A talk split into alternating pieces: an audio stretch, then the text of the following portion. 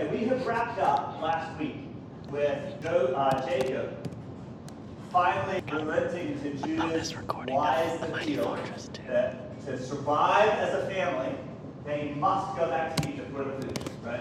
And, and to, to Judah's surprising, wise appeal to say, hey, I will take responsibility for this trip down to Egypt, and I will put my place in this family, my inheritance, at risk to ensure Benjamin's safety. So Jacob, awakened afresh by Judah's leadership, has prayed for the first time in many chapters that the Lord would provide for them, the Lord would protect them as they journey down to Egypt. He's scrounged up the last of their, their food and their wealth, and they can get back down to this man that they don't know who he is. He's got their brother in prison in Egypt, and they have departed. Now, pick up here in chapter forty-three, verse sixteen. I'm not going to read through this whole thing here. You're familiar with the narrative. I just want to get it started. We'll go through in chunks, but time is pressing, so we'll just start here a little bit. When Joseph saw Benjamin, verse sixteen, with them, he said to his house steward, "Bring the man into the house and slay an animal and make ready,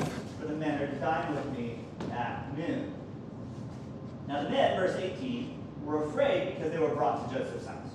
And they said, "It's because of the money that was returned in our sacks." Remember, they found the money in their sacks, and then they opened their sacks in front of their father, and their father said, "Oh, you sold another brother." Wonderful, right? So now they brought the money back, they bought a present back, and they want to head this off quickly. So they say, "Hey, we, we have the money. It's because the money that was returned in our sacks." First time we were being uh, brought into his house, that he may seek occasion against us and fall upon us and take us for slaves. My favorite part of this whole chapter, with our donkeys. Okay, donkeys, slave donkeys. Okay. Um, so they come and they, they confess these things. Verse twenty-three, he says, "Be at ease, do not be afraid. Your God and the God of your father has given you treasure in your sacks. I had your money." He brought Simeon out to them. When Joseph came home, verse six, they brought into the house to him the present which was in their hand, and go figure, they bowed once he dead to the ground before him, all eleven this time.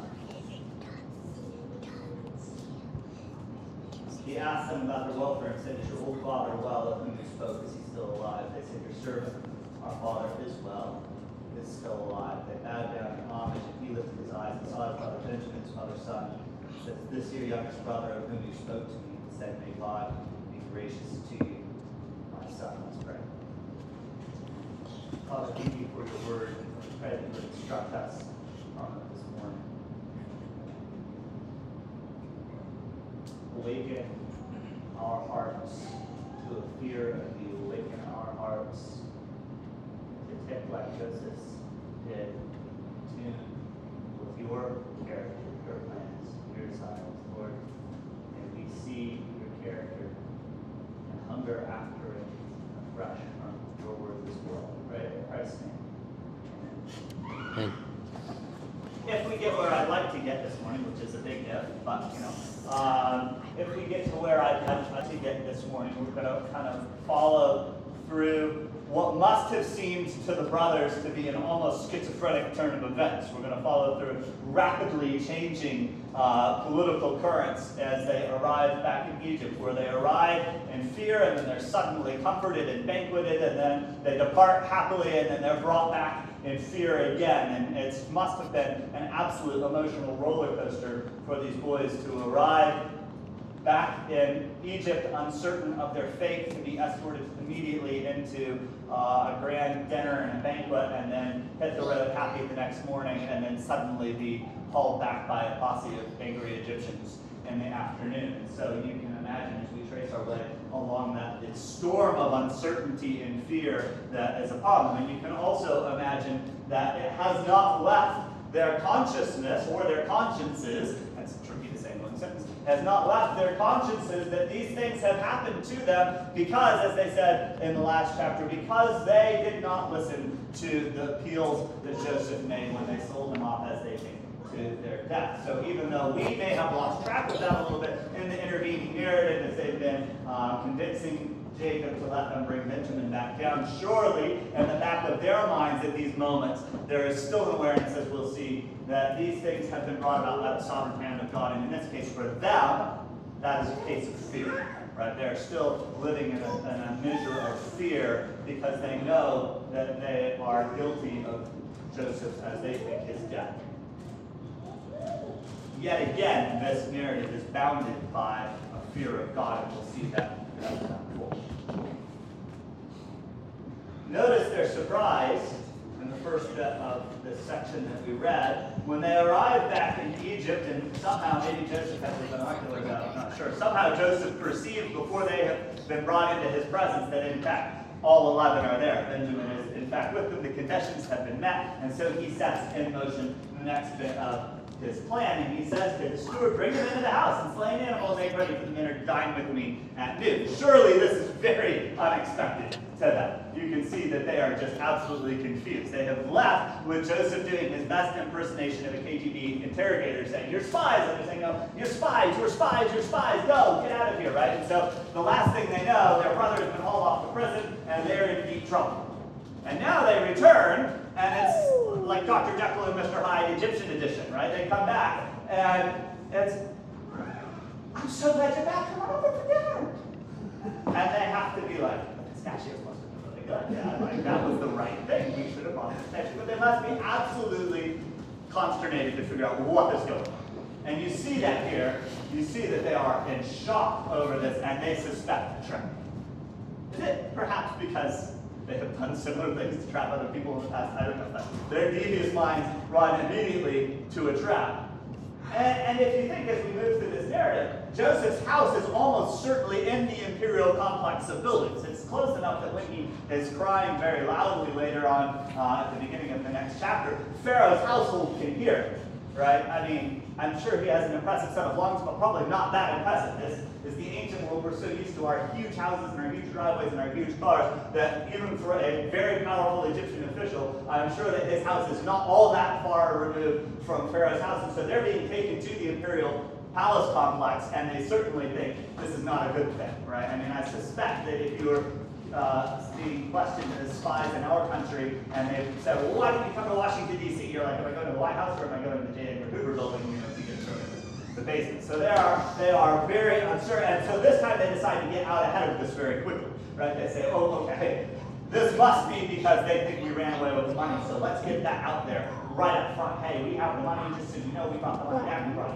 more money so that we can buy more, more stuff." And here again, they must have been very surprised because Joseph's steward is completely nonplussed by their admission. They're out here going, "We're guilty, we're guilty, we brought it back." And he's like, "Oh, no, I've got your money." And they're like, "No, we know you didn't. I mean, it's our money." It's not like, you know, today where they, they print coins and they all look identical. There is no such thing as coinage yet. It hasn't been invented. So they've got bars of silver. And these bars of silver aren't, you know, made in perfect millimeter dimensions. I'm sure they recognize the art on the silver. They're like, "No, this is, we're pretty sure this is our silver." You're like, "Oh, okay, it's good. Oh, by the way, who's your brother?" Right? And out comes Simeon. And he's, I bet they've been very well treated. So he's like, "Hey, guys." And I'm like, "Oh, it's exactly like you accidentally told Dad. You know, we told Dad he's down here doing a spa treatment, and you're sitting there, yeah, cucumbers coming off his eyes, right?" He's like, "Life is great." And they must just be like, they must be in the, in the twilight zone, understanding what is happening in our life right now. All of this, Joseph's very wise, very careful plan to carry out this testing of the trust. Notice in verse twenty-three, the steward's response, "Be at ease, do not be afraid. Your God and the God of your father has given you treasure in your sacks." I had your money. Now, for an Egyptian official to appeal to the gods would not have surprised them at all. For an Egyptian official to appeal to this language, "Your God and the God of your father," must have set them a little bit abuzz of like, "This is very strange. How does this guy know anything about our covenant promises with this God? How could this be possible?" So they must be now thinking, "This is very something is very strange." Joseph prepares this meal, he comes in and again through a translator asks, "Is your father well? When you spoke, is he alive?" They say he is. Uh, and they bow down in homage, once again fulfilling out the second dream that all eleven bow down before him. He lifts his eyes, he sees his brother Benjamin, his brother Benjamin, who he hasn't seen in many, many years since he was really Naomi's age, four or five years old. Uh, and so he now sees this young man. And by the way, one of the reasons he's probably asking this question is just to make sure, because it's been a very long time since he's seen his family. I mean, family resemblance must be there, but to make sure this isn't some cousin that they've snuck in, right? Is this really? I mean, this really is my brother. Okay. Um, this is your youngest brother of whom you spoke to me, and he said, "May God be gracious to you, my son." And he hurried out, through the root cause. I just would draw your attention to this for a moment. It's so easy as we think about this, and as we'll see in a minute, uh, probably next week, Joseph's rock-solid consciousness of God's providential care in his life, that we then assume that Joseph is a man with very little heart, right? That he is he is flatlining his way in a sort of alchemist way through life, because that's somehow we the way we think about this, that we think that God's providence and a reliance on God's providence therefore means that we are automatons wandering through life in a very robotic fashion. And I just would present to you, Joseph, through this narrative, is a deeply emotional man. He's completely in control. You'll see he, the scripture uses these words, he controls himself for this. He's not unaffected by this. This is once again a little glimpse behind the curtain to see Joseph's character in action here. He's deeply stirred with compassion at the sight of his brother, after all. It's very touching. But I, I remind you of it because it's important that we hold this in contrast with what he'll say at the beginning of chapter forty-four about when he's comforting his brothers that God has brought this about. Joseph's emotions are ruled. His heart is in lockstep with God's purposes. There's no aspect of him that's not constrained by his fear of God. And yet in that, he doesn't say, and therefore nothing matters.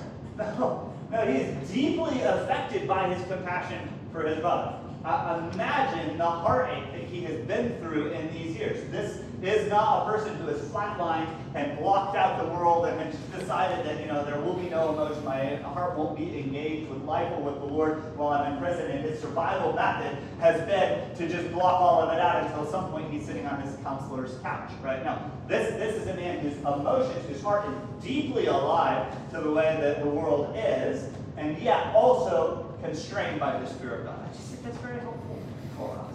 This, this is a man who is who is properly and wisely exercising his emotions in the right place at the right time.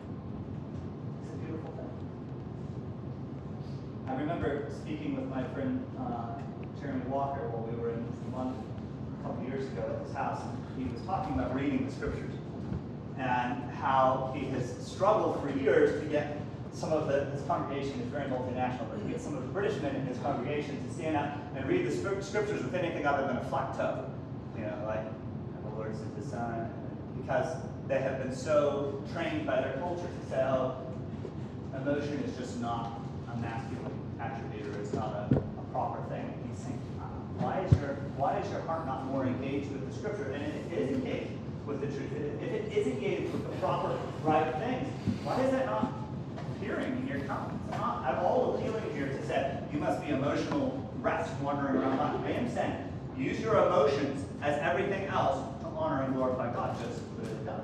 He, he is a vibrant human being who is nonetheless constrained by the fear of God. This is a beautiful thing. It's a beautiful thing, my young men, especially when you can properly articulate and demonstrate and control your affections and your emotions for the people you ought to love and care for. And that's why I think it's a beautiful thing. He sees his baby brother for the first time in many years, and he is deeply moved by it. And he's not afraid of it. He's, he's going to conceal it for the right purposes at the right point, right? But that's it, right? Well, guys, I just encourage you. Uh, I wasn't planning on dwelling here, but I think it is so, it is so important. I would encourage you to properly express the emotions that you've been given. That doesn't mean you're ruled by them. It doesn't mean that you're not, um, that you're captive to them. It doesn't mean that they're the first element of communication. But being properly affectionate, being properly wise, and these things. Be, allow your heart to wisely be stirred by the things that ought to be stirred by. And if it's not, train it. Train it. Don't. Consider it just as a man who's training every faculty of his being. And I just think this is deeply moving. If you were wondering, has he just been kind of bumping through life with no speed bumps in it? No, he's been deeply moved by all this. It's the second time we've seen it. His emotion. The first time his brother said, we heard his loud cries and tears. And so, but not only for himself, now he sees his baby brother and he's awfully moved by this emotion and affection. He seeks, seeks out a, a chamber and he weeps, and then the only place in the Bible is he washes his face. Uh, this is in the Old Testament, he washes his face and comes out again with the proper countenance on to continue with this testing that he has set up. And he says, serve the meal. Now notice, notice the way that he serves the meal. The brother certainly knows. He serves the meal in proper accordance with all Egyptian sensibilities. He sits by himself and dies. The Egyptians sit elsewhere, not because they don't think he's Egyptian, but because they're not as important. And then the Hebrews sit by themselves because the Egyptians don't want to mix classes for whatever reason. Um, and so it says it's loathsome for them to, to eat with the Hebrews. But they're seated before him, the firstborn according to his birthright, and the youngest according to his youth. And the men look at that in astonishment. Why? Why is he doing this? Very carefully now, through this whole section, Joseph is building a, a picture of himself in these men's mind. Now, this is this is connected to all of it.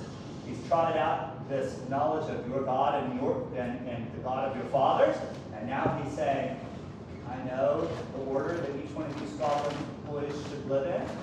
Why the fuss? He's, he's building an impression of them and in their minds, that this is a man who is almost a superhero, right? This is a man who is not to be trifled with. He has ways and means that we can't even understand. But see, as he continues to build this in a minute, he's carefully setting up a final bulletproof test for these boys. So they are very surprised. They're all, not already, they're enjoying this meal, but they are increasingly unsettled by it. First, the money in their sack. Next, Simeon from his spa treatment. Now, this uncanny recognition of their social order. Uh, and then I think he can't help himself because he loved Benjamin.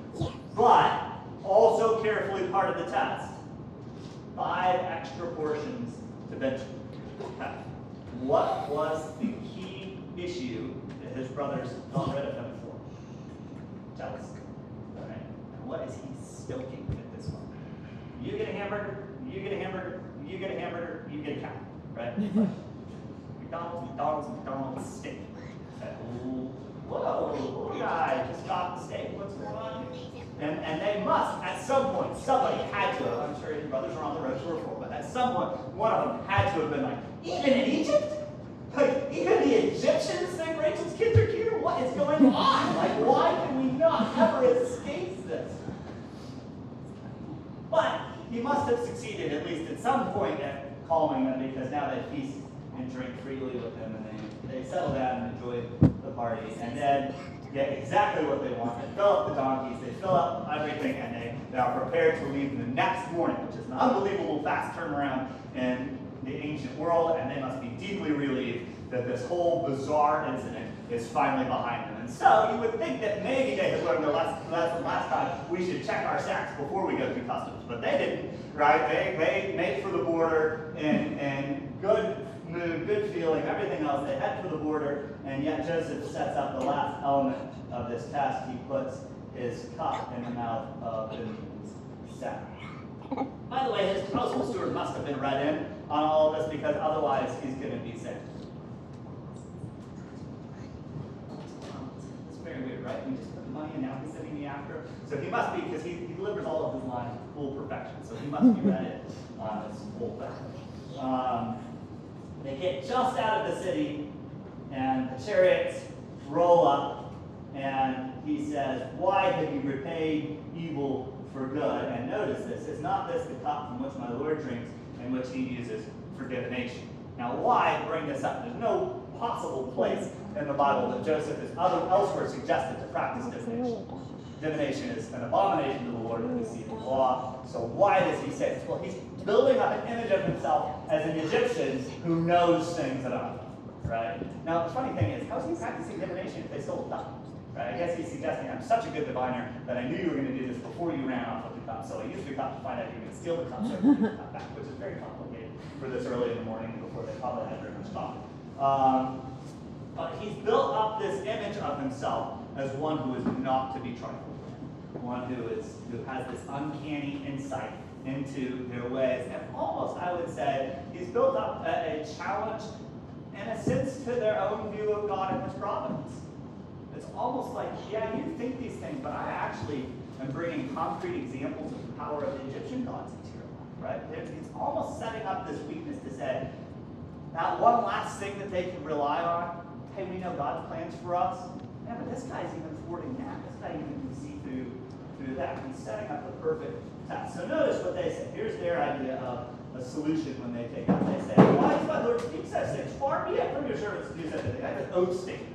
Right? That's a really strong, that's not just a like, we wouldn't do that. That's that's like, put me on the stand, raise my hand. I, we would not have done this thing. How, how far from us to have done this sort of thing. Don't you remember that the money which you put in our sacks, we brought back to you? Why wouldn't we bring the money back and then steal a silver cup? Like, how dumb do you think we are? Why would we do this thing? Now, notice how confident they are in it. Once again, Jacob and his boys coming up with really bad terms, right? It's good thing they weren't businessmen in the shop, right? Uh, whoever of your servants is found with it, let him die. Guys, maybe don't cut right to the chase on the first. Open the sack first, you know?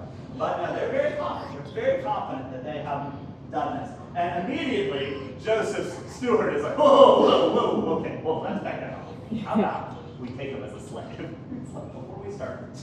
But the task is not even given to get done. They're just going to assassinate him on the road, so let's stop it. It says, uh, he with whom is found shall be my slave, and the rest of you innocent.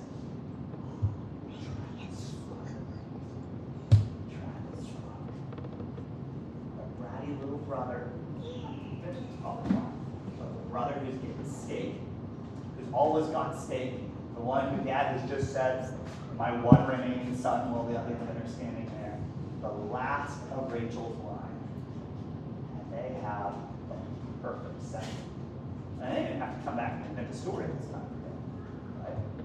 He stole a cup. We were supposed to go fight all of Egypt? Like, I'm sorry, Dad, but your boy's a crook. But they have the perfect, perfect setup.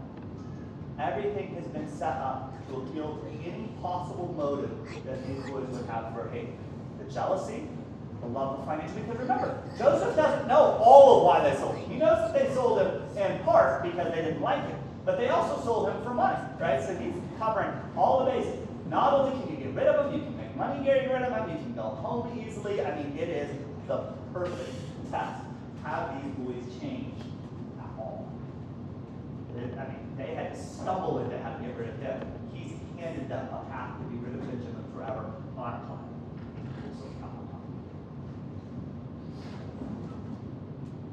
He searched beginning with the oldest and ending with the youngest. Imagine the search, the tension of this search. They're, they're fairly long, you know, but Judah, or Reuben's is open, Simeon's is open, every step along the way, and they must be gone. That's crazy. One bag, next bag, next bag, Benjamin's bags, no ones. And notice this. They don't know Benjamin didn't steal. They might suspect, but given all the unusual things that have happened, but they don't know that Benjamin didn't steal. They could, in good conscience, say, Dad, he stole it. Maybe we should have watched it better, but we didn't think one of your sons would go light-fingering his way through Pharaoh's household. I mean, how crazy is he, right? Like, they don't know he didn't steal it. They just know, oh, it's there. And they could cut and run at this very moment.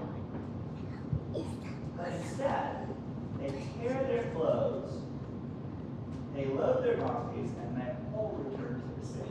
How different this already is. But now, we We have five minutes here to just briefly look at the rise of Judah leadership. We'll have to return to some of this next week because it's so magnificent. I am convinced, as I've told you before, I am convinced that this episode marks the inauguration of Judah's leadership for the tribes. How surprising it must have been to Joseph to have Judah approach him. And Reuben and Simeon, at last he knew, were the, the disqualified heir and the new heir. Even a couple weeks ago or a couple months ago when they were last here, the boys are leaderless. Nobody can figure out what to say to him. They're all arguing and Reuben's saying, oh, it's my fault, right? So that's his extent of leadership is to say, well, it's my fault, right? And now, this disorganized motley crew all trumps back in and Judah takes the leadership. They say, we'll all be this. I think that's an opening negotiating gambit. I doubt they all want to be the slave, but still, it's an opening negotiating gambit. And he says to them, the very same curse formula, the very same very Hebrew curse formula to them, and says, far be it from me. I fear God. What do you think I am? Like you? You know, it's a, far be it from me that I would be an unjust person. The man in his possession who comes to this death, he shall be my slave. As for you, go up in peace to your old father. I mean, he's literally giving them the same out right here at the moment. And Judah approaches him. Notice this. If you ever want to know how to, to talk to your boss, it's very difficult. This is a beautiful example of quiet agreement. It's a beautiful example of a very gracious, fearful, wise appeal. He says, "Oh, my Lord, may your servant please speak a word in my Lord's ears." Maybe don't touch my Lord, that's your boss. But uh, speak a word in my Lord's ears. Don't be angry with your servant, you're equal to Pharaoh. Draw your attention to a couple of them. The word father occurs fifteen times in this short passage. As he recommunicates to Joseph more of their story, he weaves this story very carefully around their father, around Jacob. Notice also his perception of Joseph and Benjamin and his reconciliation with that status that they enjoy. Notice his perception of them. We have an old father, verse twenty, and a little child with his old age. That expression is the very same expression that Joseph, Jacob rather, has used of Joseph, his favorite son, my, my baby will baby of the family. And he's recognized how important Benjamin is to his father, a little child of his old age. His brother is dead, so he alone is left with his mother, and his father loves him. Yeah, understatement of the century. His father doesn't care about the rest of this. Judah's saying, I understand this perception. He is the apple of my father's eye because the other one is gone. He's deeply treasured by my father. And you said, bring him down here. We said, the lad cannot leave his father, for if he should leave his father, his father, his father, his father, his father, his father, his father will die. You said to your servants, unless he comes down, you can't see my face again. So we told this to our father, and he said, he said, go back and buy a little food. We said, we can't go down unless he's coming. And your servant, my father, verse twenty-seven, said to us, you know that my wife bore me twelve sons. No, my wife bore me two sons.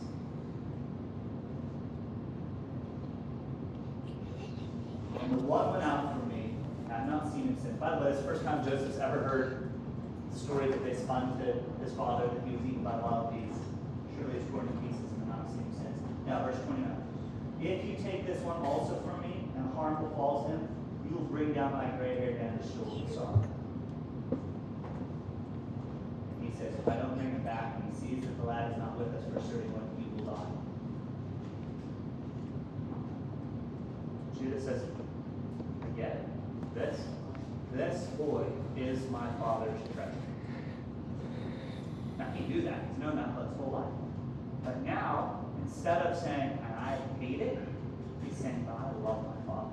How could I possibly undo this dear thing to my father and bring his down to Sheol? But what does he say? He said, I have made my peace in the fear of the Lord with the way that my father has chosen to run his family. I've undone it. I've undone the hatred. I've undone the murderous rage I had against that, and now I'm appealing to you. He chose to tell Joseph this, but he said, I'm appealing to you to recognize how precious this boy is compared to the rest of us. My father. I mean, what a, what a, a turn. If you see that repentance is defined as a turn, turning away from a previous way of thinking to a new way of thinking. He has completely altered the way that he thinks about him. And now notice, verse thirty-two, your servant became surety for the lad of my father, saying, if I do not bring him back to you, then let me bear the blame before my father forever. Verse thirty-three, therefore, please let your servant remain instead of the lad, a slave to my Lord, and let the lad go up with his brothers. For how shall I go up to my father if the lad is not with me, for fear that I should see the evil that would overtake my father? Oh, I won't do this again. I won't go back to my father again and see his heart broken again. So I appeal to you, substitute. It's magnificent. I, I somewhat suspect that this is not quite the answer Joseph was expecting. I think that Joseph was probably expecting a, a prolonged bartering session, some way of getting out of this situation, some way of remedying this that didn't cost them everything. And Joseph, uh, Judah cuts straight to the cliff and says, I love my father. I recognize the way that my father's heart is. I won't break it again. to take me, clearly now that the leader of the family, take me instead. It's magnificent. And it breaks Joseph's heart. You'll have to see that next week. But for now, notice, notice how beautiful this statement is. Take me instead. I would, I would do anything to see that my father is protected. And we, we sit here and we think about this. That is a beautiful example of his love. It's a beautiful example of God's work in Judah's heart. It is. It is a magnificent picture of his leadership. I'm convinced it's the reason that his family becomes the king. Interestingly enough, which two tribes are it that remain and faithful together? Judah and Benjamin. What an amazing, odd combination that the, the oldest of Leah's children, the leader of the family, would be supported for the rest of his time and, and all of Israel's history with Benjamin, the one he offers to save. It's a beautiful thing. Mm. But I would say to you, you think this is beautiful? You want to have your emotions engaged. I don't think at every point in the Old Testament it's appropriate to say, hey, let's look to Christ and see what's there. But I think in this place, it, it would not be worthy of us not to say, you think this is beautiful? The flawed Judah, I mean, what, honestly, Judah should go to jail, and it would be completely just. And Joseph could say, well, I'm going to throw you in jail because you're a kidnapper and a murderer. That's what they think is going to happen. And the very next thing, when he says, hey, I'm Joseph, they're like, oh, well, now we're all going to jail. Right? Except maybe for Benjamin. He's a deeply flawed person. Right? He's a redeemed person, but he's a deeply flawed person. What a beautiful picture of what Christ has done for us. What a, what a stunning picture of grace in real life. Say, no, I'll substitute for the one that I think is good. It's an amazing thing. Even more amazing because the offense that we have exercised against Christ isn't imaginary like this, still on top, or it isn't caused by someone else, like the, the jealousy that has been literally poisoning this family for years. It's a real offense. Our offense against Christ is real. Our offense against God's justice is real, and we own all of it. Instead, he says, no, I will take that, and I will bring them safely back to my family. I think it's, it's just so beautiful for us to stop for a moment and consider this is a glorious picture of love.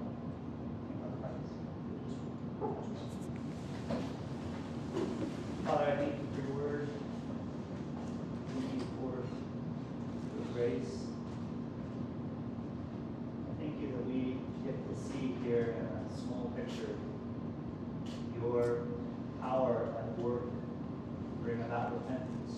About glory through your name in a way that you see often, and we often want to see. Lord, I pray that the fruit of this would be sweet in our sight, that like Joseph, we would crave seeing your work done in other people's lives instead of seeking retribution.